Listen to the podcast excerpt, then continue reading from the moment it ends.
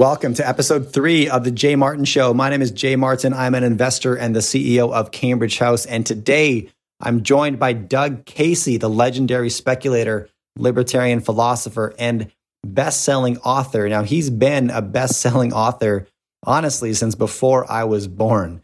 Now, the majority of his career, the last 40 plus years, has been hyper focused on the commodity sector. And Doug has made piles of money investing in the commodities industry. And so that is the core focus of this interview. We talk about where he's made money in the past, where he's making money today. He shared his top holdings in his portfolio and what he thinks is going to change in the years moving forward. He talked about where he sees bubbles and where he thinks bubbles are about to emerge. And one of these was very, very interesting to me. Now, we got into portfolio breakdown, how he allocates capital, we talked about why he has no interest in conventional portfolio management and why he thinks you shouldn't either. Now, Doug's always a fascinating discussion. He's a legend in the business and a deep, deep thinker. I really enjoyed this conversation. This is the Jay Martin Show. I hope you enjoy it too. And one quick note a few times in this episode, I referenced the website where you can buy Doug's books as higherground.com. The website is actually highgroundseries.com. That's highgroundseries.com to purchase Doug's books. Jay Martin here, CEO of Cambridge House, and I am joined this morning by Doug Casey, and we are looking for our next investment opportunity. Doug, how are you? I'm fine and dandy talking to you from um, the backward but very pleasant People's Republic of uh, Uruguay. Excellent. Okay. So most people on this channel are familiar with you, Doug. Uh, but for anybody who's not, uh, we're talking to the founder of Casey Research, multiple times best-selling author. Doug's been at the forefront of the junior mining business and mining finance for 40 plus years. Uh, Crisis Investing was a book that Doug published, I believe, in 1980. Uh, but it was, you know, we talk about best-selling authors all the time, New York Times bestseller, and not taking anything away from that accomplishment because it's huge in any regard, but there's multiple categories where you can become a bestseller. Crisis Investing was the best selling book in the United States and remains so for many, many months. And Doug's the author of several books since then, um, including Speculator up there on my bookshelf, which is part of a fictional series that Doug's now writing. And I love this because I read a ton of fiction. And, you know, in this industry, sometimes I feel guilty about that. Like, oh, I should be reading uh, Human Action by Ludwig von Mises or Anti-Fragile and these bigger books, which are really important books to read. But um, I appreciate the perspective I get from reading good fiction, uh, historically accurate fiction, um, authors like Edward Rutherfurd, etc. And in Doug's case, what he does is take real events that are happening all around us right now that we're all experiencing and just apply a new perspective to it, really challenging a lot of the status quo about how we think about certain characters. That's kind of the premise. Is that right, Doug, behind the Higher Ground series? Uh, yes, it is. What I'm doing is taking um, very unpopular and politically incorrect occupations and uh, showing that our hero, Charles Knight, as he engages in them, can be a good and moral guy. And that's what happened in Speculator, where he gets involved in a gold mine in West Africa that he makes a lot of money on. Turns out to be a huge fraud. So we picked up a lot of stuff from the Bre-X uh, disaster on that.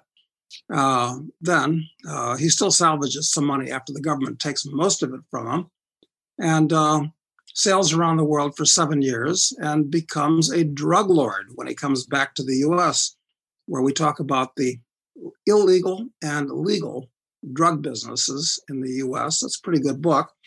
And now we have assassin because um, Charles has made fortunes with both of those businesses and had them stolen by the deep state, by the government.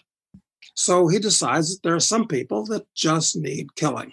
And this is a defense of, um, this is shocking, actually. I know you're going to want to edit this for general consumption, but it's a, a moral and ethical defense of political assassination as a uh, possible means of regime change. Um, so it's uh, it's a morality play in many ways, but it's a hell of a good book. So pick it up. I'm proud of it. Yeah, no, I, I love it. So all those books are available at higherground.com and i encourage you to pick them up um, you know and so uh, to your point about am i going to edit this i'm going to try not editing this and and just we're going to post it as it is it's so important to challenge your assumptions like that's that's a premise of my life you know is is to be able to strip away the assumptions the architecture of your thought process the way you've been programmed and truly think for yourself is a really challenging exercise but an important one um, and that, that you know so look, everybody wants access to you, Doug. You've been in the business for so long. Uh, what the Higher Ground series is to me is like a window into your thought process, and it's very valuable. So thank you for putting that together. Well, um, I try to be I try to be suitably outrageous, which is which is helpful when you want to uh, you want to amuse people as well as educate them, and that includes me. I enjoy reading things, and I'm both amused as well as ed- educated. So, yeah, thanks. And we all live in our own silos these days uh, where we tend not to hear narratives from without from without our silos. So uh, I'll try to say a few things that uh, might shock, hopefully not disgust too many people. Great. Okay. Okay, now I want to dive into a couple topics today, uh, mainly talking about the commodity sector. I mean, the purpose behind this content and these interviews, Doug, is as you know, is is when I get excited about an investment thesis, first of all, the genesis of that is a response to these conversations. I sit down every week with brilliant individuals and I get to grill them on where their mind's at, where their money's going, all of this stuff, and, and a variety of backgrounds and areas of expertise. But what I'm looking for is consensus. I'm looking for a common denominator from an eclectic mix of individuals. And that's where I start to zero in because I can see a wave of capital moving in one direction from a variety of sources. And if I were to say I'm receiving the most consensus about one idea right now, it's absolutely the commodity sector. And so I want to jump into that. I know you're very versed in this. So I want to talk about this, uh, get into where you're maybe deploying capital right now, get into specific commodities and some some predictions or forecasts or just thoughts. And then actually this morning I told people I'm sitting down with Doug Casey in an hour. What kind of questions do you have for him? And I got a handful from the audience as well. So that's what we're going to do. And um, beginning, Doug, with the commodities, call it bullish sentiment in the commodity sector. Um, and, and, just real quick, are, are, do you agree? Are you bullish on commodities despite you know mass global unrest, the fact that so many major cities all over the world are still in absolute lockdown? However, I'm seeing calls for the beginning of another secular bull market in commodities. What do you think? Yes, I agree because um, relative to stocks, commodities are at about the cheapest they've ever been uh, relative to the S&P, for instance. The, the spread between uh, commodity indexes and stock indexes is greater than it's ever been. So by comparison, commodities are really, really cheap. Also, by comparison with the bond market, well, that's that's an easy one with with interest rates at, at all time lows and therefore bonds at all time highs. But there are other things with commodities. Uh, they last had a peak back about 2011, 2012, depending on the commodity. Uh, we're, we're, talking now almost 10 years, and they've been in a bear market for most of that time. So that uh, many commodities, and they've been perking up recently, of course, but they were selling beneath costs of production. And commodity prices always rotate around costs of production. Uh, when it goes below costs of production, a lot of companies go out of business, production drops, shortages, it goes back up. And the same thing when they're above costs of production. So until recently, most commodities have actually been below costs of production. That's changing now. But uh, I'm bullish on commodities because we actually live in a world where it's metaphysically impossible for everything to be overpriced. But actually, everything is overpriced, with the exception of the raw materials of civilization, which is to say commodities. So yeah, I'm a I'm a bull on commodities in general. That's okay. that's my argument in a nutshell. Yeah, yeah. And so it's it's mainly from a value standpoint, correct? That's what you're looking at. It's because you could look at like inflation or currency debasement uh, as a correlation to, to price of these commodities. You know, maybe a, a vaccine led recovery and a, a growth boom, um, the renewable energy sector driving specific demand. But any of those threads that you would tug on more than the other, Doug? Well, like I said, uh, commodities are about the only thing that's cheap left in the world. But uh, actually, more than commodities themselves, uh, I, I look first and foremost at, at gold for a number of reasons. Uh, but uh, gold isn't cheap uh, from a cost of production point of view.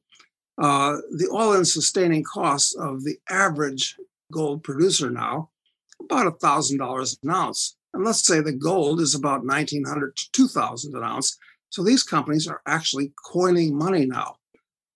So most of what I'm doing is not directly in commodities. Yeah, I know sugar is cheap. Soybeans have come up a lot. Think they're going higher. Corn is cheap. It's going higher. I mean, coffee's cheap. But we're not really talking about those things. We're talking about the metals. And here that means mostly gold and silver and copper. Uh, gold miners are making a lot of money right now, Jay, but the stocks are lagging. They're they've gone nowhere. And I've asked, well, why is that? And the reason is that the people that manage stocks, the big mutual funds, uh, of which there really aren't any that do gold stocks anymore, At the last gold peak 30 years ago, say, there were 35 gold stock funds. I don't know how many there are now, but not many. Uh, mm-hmm. they've all gone out of business. The public's not interested in them. The public and fund managers uh, basically believe what Warren Buffett says gold is just a pet rock. Okay. Uh, this reveals a complete uh, lack of understanding of basic economics, quite frankly. But it's wonderful. You can buy these gold stocks now, some of them selling at uh, PE ratios of seven, eight, nine, uh, and gold is going higher. Now, the public is going to pile into these things. The next bubble is going to be in gold stocks. Okay, that's that's super bullish. Now, t- talk to me a little bit about you mentioned thousand dollars an ounce all-in sustaining cost as an average for gold miners these days. How much is the break-even price for a lot of these companies going to be impacted though if we continue to see further inflation? I mean, I don't think the money printer is going to stop. Uh, how much of an impact will that have on the break-even price of miners? Do you think, Doug? And is that something we should be watching? Okay, well, what are the costs? All the, all the inputs, I mean, right? Labor, yeah, fuel, machinery. Yeah, energy. That's yeah. a big one. Fuel. Uh, and I am kind of bullish on uh, on oil prices at, at this point. Um, and talking about oil, I'm very bullish on uh, smaller Canadian uh, oil producers. Uh, they're excellent bargains right now. Tangent. Before we, I don't know if we're going to talk about oil or not. But uh, in case we don't, I'll throw this in. Uh, back in uh, the early 80s, when energy was something everybody thought about with the oil crises and whatnot, uh, the S&P 500 was about a third energy stocks. Now, uh, when everybody thinks the world is going electric and oil companies are going out of business, and of course, companies like uh, BP have said they're getting out of the oil business. It's kind of like the bell ringing at the bottom of the market. Uh, about two and a half percent of the S and P is oil stocks, so they've fallen by over ninety percent in in that term, hmm. in those terms. Uh, so uh, yeah, I'm also bullish on oil. Let me. We're going to talk about metals mostly, but I wanted to toss that out there. Yeah, I'm, I'm, glad you. I'm glad you did because it's. I, I, you know, I have no exposure to the oil sector, Doug, and it's not an industry that I, I know well enough to have exposure to. So I'm, I'm glad you touched on it because across the board again, whether it's well what you just said and a lot of the individuals that I follow, Marin Katusa, brilliant individual in this sector, uh, quite bullish on oil. Erik Townsend, MacroVoices podcast, brilliant individual, very bullish on oil. And it's kind of been off my radar. So I'm glad that you brought it up. Uh, but you're right. My focus is the metals. Um, so getting back to that, you know, I understand your sentiment on gold. What else comes out? I mean, I know you're you're invested, I believe, in the copper nickel space uh, this year. What commodities stand out, Doug, to you as the top performers this year? Two of the top performers have actually been. it's such a pleasure to say this. My two largest positions, uh, Metalla, uh, Royalty, uh, which I was a founding shareholder of, and now one called Nova Metals, which is another royalty company. And incidentally, there are only uh, about a dozen royalty companies uh, involved in the metals business, but royalties are the safest uh, and in some ways one of the highest potential, certainly from a risk reward, cost benefit basis, mm. way to play the whole market. Uh, and uh, uh, Nova has gone from I don't know what it went public at 50 cents and it's trading now at about $4. It's done that in a matter of six months. Yeah. So fantastic run. And there'll be more royalty companies popping up, eh, much the same way you recall during the, the during the uranium boom of how long ago was that? 15 years. Uh, there were about five uranium companies out there. And by the time the boom ended, there were 400 mm. had uranium in their name. Not that they mind any. So uh, I think the royalty space is going to grow and fill up too. I like guys that have got into it early and can pick the low hanging fruit and know what they're doing, as proved by the fact that they're early to get into the space. So, uh, yeah, royalties are a great way to play the metals markets in general. And most right. people are unaware of their existence, even. Right, right. What's up, everybody? Sorry for the interruption. Quick note if you enjoy these conversations, I publish a weekly newsletter and it's free where I share my top takeaways, lessons learned, and any action steps I might be taking as a consequence in the market. Sign up at cambridgehouse.com. I publish every week and it's free. Now back to the conversation. And, and Nova is an interesting story. You know, so I had I slid Alex Tsukernik, the CEO of Nova Royalty, into the Gold Summit that we hosted on November 23rd last year as an outlier. It was all gold speakers, gold companies, and then just to test the market's appetite, I put Nova Royalty into the agenda. And it was really interesting to watch the live chat fire up when Alex and I started chatting and we got into his business model and what he was doing, buying these third party royalty agreements in the copper and nickel space. For anyone who's not familiar, that's what Nova Royalty is doing. And, um, you know, a healthy debate fired up in the live chat between, call it like near term copper nickel bulls and and near term bears, but maybe long term bulls. Everybody was kind of aligned on eventually, but timing was the question. And um, it's an interesting way to play the copper market because you can get in a bit of trouble and correct me if i'm wrong here approaching the copper sector with the same lens that you use to look at gold companies right um, when you when you talk about the exit strategy of a copper company you don't you have far fewer options right? The amount of cash and time required to get an economic de- deposit into production is vastly different and the suitors that might acquire you there's maybe 5% i mean how, how many really in the copper business? Five or six? Uh, whereas in gold, you have hundreds if you look at the junior producers, mid tiers, and the majors. Um, interesting. So, so yeah, I mean, Nova's been a favorite on the show, um, and I I grill Alex on this because he does. I feel like he's kind of got first mover advantage right now in this sector, but um, I haven't seen any other comparable companies launched yet, but I'm sure they're coming. Royalties. Well, one that it's not in the same space, but it's not a gold and silver royalty company, and that's um, uh, uranium royalty, which I'm also a big shareholder of. Yeah. Because I'm a bull on uranium. In fact, I'm a super bull on uranium, as cheap as it is, and for all kinds of economic reasons. Uh, I've long held that uh, nuclear power is the safest and the cheapest and the cleanest form of mass power generation. And that's going to be the case for several decades at least to come. So I'm really bullish on uranium and Uranium Royalty is the only royalty company in the uranium space. So, uh, anyway, getting back to, uh, well, you know, you mentioned copper royalties and, and, and other metals like nickel. Of course, copper and nickel are, are, are looked upon as kind of being the two new green metals with the battery revolution. But uh, I uh, hasten to add that uh, mining, this is why Warren Buffett who, who hates gold, but entirely apart from that, he's never, until very recently, invested in a single mining stock. And why might that be?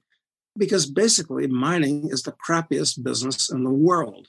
It's a horrible business. It went from, it was a wonderful business in the middle of the 19th century when after the Homestake mine was discovered in, in, in Lead, South Dakota, from discovery to full production was a matter of months.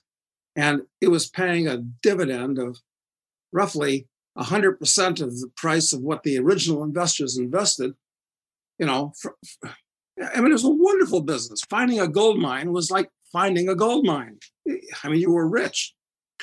But now, I mean, uh, most of the low fruit has been picked. People have been looking for gold and silver for thousands of years, so that all the high grade, uh, obvious, shallow, low cost deposits they've all been picked. All that basically all that's left are things that you need you, you can only find with high tech devices or in places where you really don't want to go. So uh, yeah, mining is is a crappy business. In addition to the fact that all your money is put in up front. And when we're talking copper, forget about gold or nickel, you're talking billions of dollars of investment.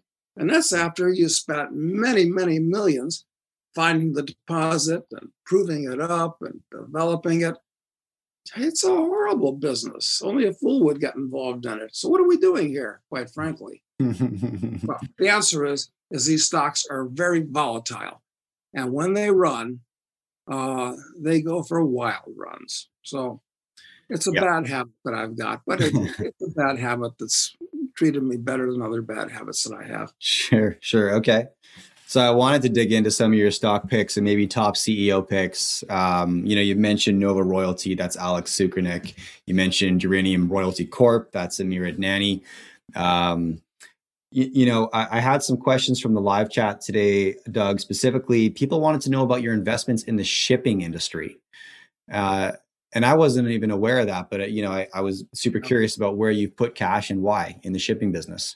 Well, there's lots of um, areas in the shipping business, but I'm interested in the oil shipping business. Uh, a big company to look at, I guess, probably the biggest is Scorpio down like 90% from its previous peak. And the interesting thing about shipping is this, is that recently uh, everything, everything in the world is becoming regulated. I mean, it's like the whole world is turning into a people's giant people's republic. But anyway, ships uh, and the kind of fuel they burn and the contents of their exhaust is now regulated. And uh, tankers shipping oil, uh, well, first of all, the average tanker has a life of about 20 years, okay, from the time it's built to the time it has to be scrapped for any number of reasons. Uh, but now there's an additional complication is that existing ships, which have uh, 10 years left on their on their life, uh, they have to spend a lot of money on changing their fuel and the way it's filtered, all kinds of things like that. So, uh, and of course, with oil down now too, you can buy these things. You can buy stocks like Scorpio for a discount of 90%, and oil is not going away. So, yeah, I think that's a, a real contrarian bet at the moment that's worth making. Right. Yeah, it's interesting. You know, I wonder if that's all the renewable energy conversation is why I haven't spent enough time looking at the oil sector because inevitably it's going to be an incredibly important commodity for the rest of my life. Uh, you know, the transition will occur, but that doesn't change everything right away. Okay, so um, Doug, can you share a little bit? I'd be curious to know, and I'm sure my audience would be curious to know how you break up your portfolio right right now. If you're looking forward? You know how how do you break up your portfolio in terms of speculations investments and assets? Do you have hard and fast rules that you stick to? You're kind of a cowboy. How do you make those decisions? Well look i'm a believer in the old market adage uh, i think it was jay gould that coined it be right and sit tight. Uh, and right now the place to be as i indicated earlier is in gold and silver and some other mining stocks. So I am hugely overweight, hugely overweight in this area. I have no interest in conventional portfolio management and distribution where you have so many consumer goods and so many industrial. this banks and financials, forget about that. It's it's all crap. We're we're in a bubble today. We're in a not just a super, we're in a hyper bubble in the regular stock market because the not just the US government, but basically all the world's governments are printing up currency units by the trillions. And that money has found its way into the financial markets. And that's why we have this hyper bubble in bonds and this super bubble in stocks. And uh, well, for instance, right now, margin debt in the stock market in the US is at an all time high. It's uh, $600 billion or something like that. It's an all time high. So, what's going to happen if there's some type of uh, an accident that takes the stock market down significantly and there are margin calls? Then you got forced selling. Uh, you know, it, people forget how cheap stocks can get. I mean, at the bottom of the last depression in 1933, uh, the Dow Jones Industrial Index was yielding 13% in dividends after dividends had been cut significantly. Uh, look, uh, I recommended and I bought and I got very lucky with stocks uh, traded in um, Belgium, Spain, and Hong Kong in the mid 1980s. Why? Because they were yielding the major market, the indexes were yielding 12 to 15% in dividends. They were selling at like four times earnings, half of book value. That's how cheap stuff can get. And uh, so I, I really have no interest in chasing the regular stock market right now. That's why I'm just in the golds because they're really, really cheap. They're the only thing that really are right now. Mm-hmm.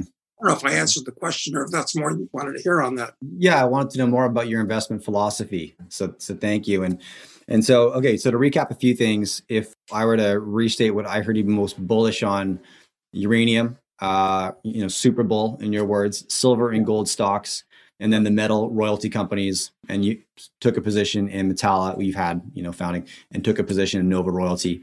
And, I, and I'm bullish on copper and nickel, uh, and I say that in spite of the fact that I believe we're well into what I call the Greater Depression, which is going to be uh, much worse than the unpleasantness of 1929 to 1946, and very different. Uh, and during a depression, the use of uh, industrial metals drops a lot because there's less economic activity. So why am I interested in in things like nickel and copper? Well, for one thing, because governments are so in control of economies today, uh, they're going to push forward the electric agenda. So there's going to be more usage of nickel and copper and those things. And the, the, the use is going to go up on those things, regardless of the in, uh, uh, of the um, economic environment. Number one, but number two, it takes so long and it's so expensive developing base metal deposits that there are going to be shortages. So even with copper, well over three dollars right now, yeah, I think it's going higher. It's hmm. going a lot higher. Okay. Same nickel. Got it. And uranium. Uranium. Yeah. Okay and you mentioned two royalty companies to get you exposure. Um, okay, I want to call attention to you're now publishing a, a, daily. It's daily, or is it weekly? Your video blog, Doug Casey's Take. It's a YouTube channel. Search Doug Casey's Take. It's the first thing that comes up. You can just search Doug Casey and it'll pop up there. And you're producing a ton of content on the channel. I recommend people check that out. Uh, it's it's relatively new, right? What drove this for you, Doug? That's a good question because it seems like I'm working harder than I ever have in the past. And I need to work less than I've ever had to in the past. Um, good question. It's all a matter of psychology, isn't it? Uh, right. Gee, I don't know. Uh, why am I doing? Why am I doing all these things? In fact, I'm coming out with a a new version of Crisis Investing, written with Nick Giambruno. Uh, I don't know. I guess I just want to, I think I'm going to be right. And I want to go on record as being right. And you got to fill those idle hours somehow, I suppose. I mean, I read a lot of novels now myself. Uh, But you can't do that all day long. Mostly classics. In fact, I'm reading uh, James Michener's Tales of the South Pacific now. Uh, mm. Quite an interesting book. And just finished, um, uh, what's his name, McKinnon's book, The Sand Pebbles, which was a great movie with Steve McQueen. So, I, look, I just want to keep busy. What else am I going to do? Um, lay in the sun by my pool? I mean, not very interesting, not very yeah. intellectually stimulating. I guess that's the answer, isn't it? Yeah, no, it makes sense to me. I get it. Okay, so um, uh, I want to thank you for coming on, and I want to push people to higherground.com for the Higher Ground novel series, Speculator, Drug Lord, Assassin, just came out. Um, Doug Casey's Take is the YouTube channel where you'll find Doug on a regular basis and always stay on top of internationalman.com. That was the producer of the conference that I attended that you hosted in November with a stellar lineup of guests. Um, and thanks again, Doug. It was great to connect with you again. No, it was a pleasure talking to you, Jay. I mean, talk about intellectual stimulation. It's a wonderful thing about Zoom. Perfect. All right. If you enjoy my content, do me a favor follow or subscribe to this podcast. Drop me a rating and a review and share this with a friend. All of these things allow me to get bigger and better guests on the show. Now you can catch me all over social media at jaymartinbc. Thanks for tuning in.